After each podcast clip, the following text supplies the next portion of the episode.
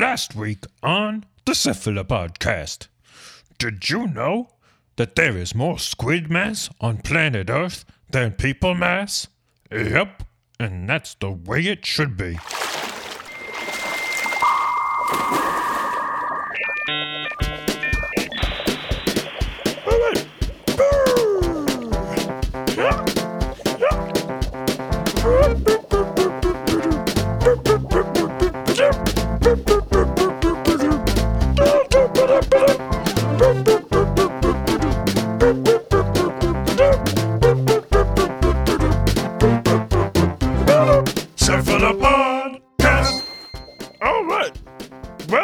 The second episode of my new podcast. Or maybe it isn't new. Maybe this is the 10th or 11th time you've listened to this. Maybe more. Maybe it's my old podcast by the time you are listening to this. Maybe I've had several hundred more podcasts. Boy, we aren't going down this hole again. I thought we dealt with this last week. Tom is messed up, am I right?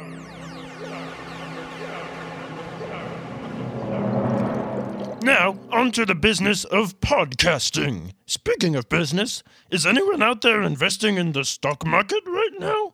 I've got some hot stock tips for you. Don't invest in oil companies. They pollute the world and cause global warming. Do invest in clean energy. That's wind power, solar power, solar wind power, horsepower, brain power. All of these are renewable resources and can provide clean energy for our future. Don't invest in fishing companies. They catch squids and sell them to horrible humans who eat the squids. Do invest in the whale watch cruises. Whales eat squids. It's a fact of life, baby. And if more people are watching the whales, making sure they aren't eating squids, the safer we will all be. Do invest in magic beans. It's possible that one of them will turn into a giant beanstalk that will allow you to climb up into the heavens and fulfill all of your dreams. That's today's stock market do's and don'ts. So, uh, since I launched the new Cephalopodcast last week, I got emails from a few of my old listeners asking how come I've restarted my podcasting career. Well, the truth is, I've hit the bottom of the ocean. My music's been going nowhere since Timberlake took over my space. I had to quit acting altogether because they kept typecasting me as the token giant squid and everything. Don't they know I'm versatile?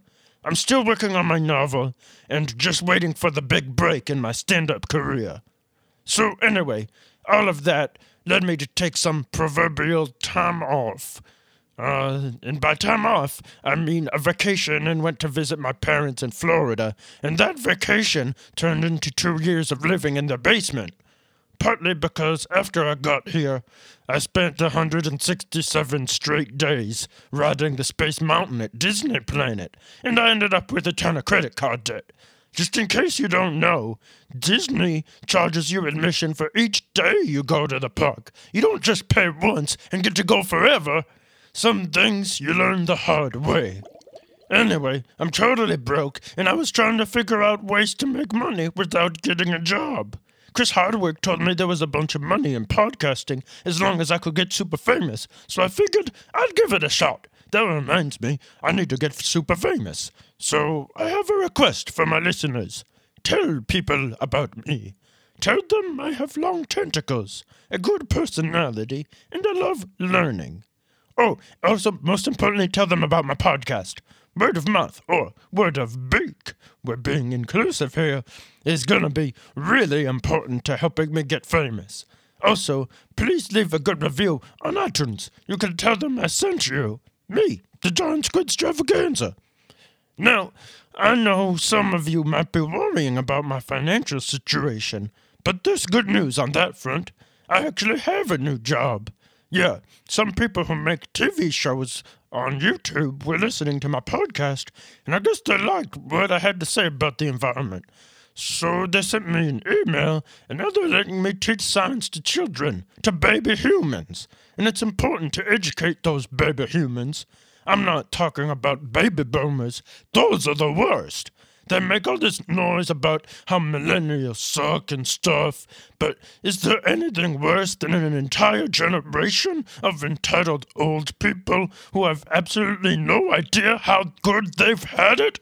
I mean, these people grew up with affordable education and health insurance. Most of them probably even have pensions and retirement plans. They own houses and have savings accounts. Over the past 50 years, they've managed to keep all those spoils for themselves, but denying them for future generations. And at the same time, they've pretty much destroyed the planet. Ugh! Don't get me started on this. So, anyway, now I'm teaching science to baby humans. I will say, though, it's not as easy as I thought. I don't mean to be that guy who starts complaining about the boss on the first day of the job, but they already rejected the first segment I wrote. Let's roll the tape. Well, kids, today on SciShow, we're talking about the beginning. Yep, that's right, the Big Bang. You see, once upon a time, there was no universe and no planets, not even an ocean to swim in. Some people think things might have been better back then, but that's just cynical. I mean, they didn't have the internet. Anyway, before there were stars and planets and oceans and the internet, there were a bunch of giant squids. But things were pretty boring back then because there was nothing to do. So one day, all these squids got together and had a giant orgy. Yep, the Big Bang. All the lady squids got pregnant and released their eggs out into the universe. And each egg that hatched became a star. And then some of those stars had babies of their own, and that's how the planets formed. Once there were some nice watery planets, the giant squids moved in, and eventually someone created the internet, and that's how I got to teach you about science now. I don't know why, but they rejected it. Maybe they're afraid of the truth. Anyway, if you want to see me teach science to baby humans, then you can watch it on the internet at youtube.com slash scishowkids. I'll also put the link on my website, which is thecephalopodcast.com. That's thecephalopodcast.com. Cephalopodcast. Now, time for the game show.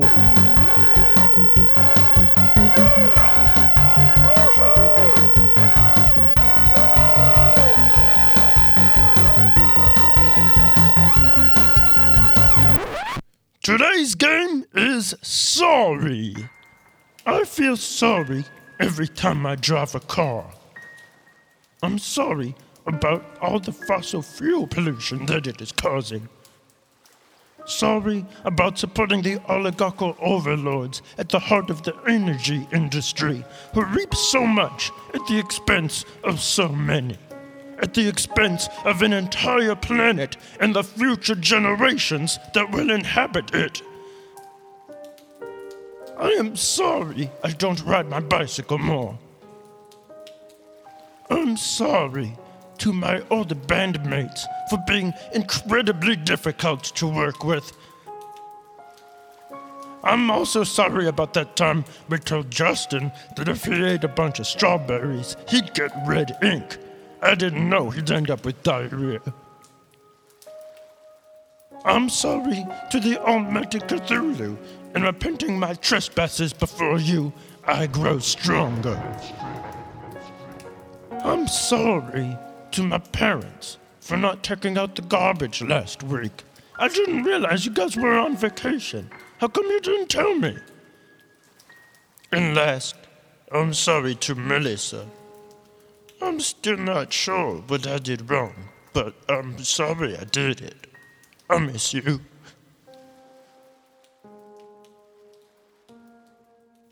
Well, that does it for my turn. If you're listening at home, it's your turn right now in the game of Sorry.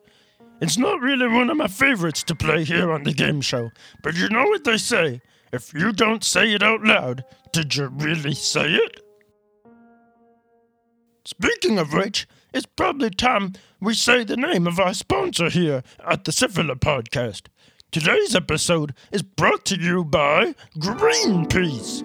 According to their website, Greenpeace is a non-profit organization that hopes to achieve peace through green things plant life, frogs, golf courses, American money, the Vlog Brothers, traffic lights, leprechauns, poison gas. All of these green things are instrumental in maintaining a peaceful planet. Thanks for supporting this episode, guys. You can send payment via PayPal to giantsquidrocks at yahoo.com. I didn't get the payment from the last episode, so why don't you just send both at the same time? Okay, thanks for sponsoring me. Syphila Podcast. So, in addition to the other letters, I got another email from a new listener, and he writes Dear Giant Squidstravaganza, are you really a squid? Sincerely, Jeff.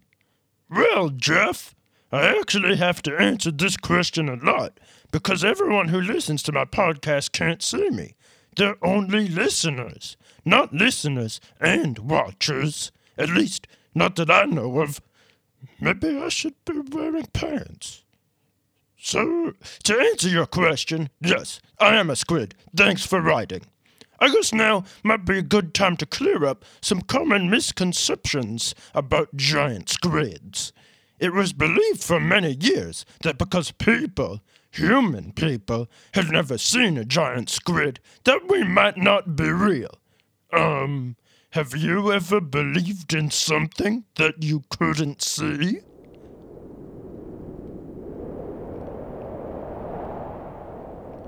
Okay, since we've been doing some listener education on the topic of giant squids, I've written a little song to help with one aspect of squid anatomy that you might not be familiar with. Three hearts are better than one, cause if one heart breaks, there's another one and another one. Three hearts are better than one, cause if another one breaks, there's another one. Three hearts are better than one, cause if another one breaks, well, you're probably better off without it anyway. At least that's what they told me. Fun fact Did you know that giant squids have three hearts? Yep, and that's the way it should be. Now it's time for this week's puzzler. Last week we asked, What is the difference between good and evil? I got a lot of responses, but no one wrote in with the correct answer, so there's no prize winner to announce. This week we want to know is there life after death? If you've got the answer to this week's puzzler, email me at giantsquidrocks at yahoo.com. The first person with the correct answer will win a copy of my double disc album, Death to Humans. You've got mail. Oh, so I just got an email from another listener. The listener writes Dear Giant Squidstravaganza. Earlier in your Cephalopodcast, you mentioned that you went to the Disney Planet. Did you go on their new Little Mermaid ride? Sincerely, Jeff. Well, Jeff, thanks for writing. No, I didn't go on the Little Mermaid ride. As you may know, I'm not particularly fond of mer people. But also, I feel obligated to boycott that entire enterprise. You know why? Because of that song, Under the Sea. What does that even mean? You want to know what's under the sea? It's sand. And below that, there's rocks. And then below that, there's probably magma and all those other layers of the Earth's crust that aren't as cool or interesting as magma. But we're getting sidetracked. I'm fairly certain that those crabs were singing about being in the sea, not under the sea. So it really bothers me that they did a big studio number with all the instruments and the record producers, and no one ever said, Hey, you got the lyrics wrong. I'm willing to bet this song was written by some human and not by that Jamaican crab. It would be like me saying, Hey, all humans live underground, which is just not true. Dwarves live under the ground, not humans. And I know that because I've read some freaking books. Dwarves live underground. Humans live on the ground. Crabs live in the sea. Magma lives under the sea. Here's how the song should have gone. In the sea, in the sea. If your home is here in the water, you live in the sea. Up on the ground are horrible humans. Inside the earth is for the dwarves. But if you're a squid, like me, you live in the sea. Huh. Yeah. And now, the weather. Looks like a cold front might be moving in permanently. They contacted you on Facebook. They said they were on a road trip and asked if they could stay a few nights and sleep on your couch. But now it's been several weeks and they haven't even mentioned moving to the next city. Instead, they spend all day eating breakfast foods and watching X Files on Netflix. My best advice is to secretly change your Wi Fi password and then pretend there are problems with the internet.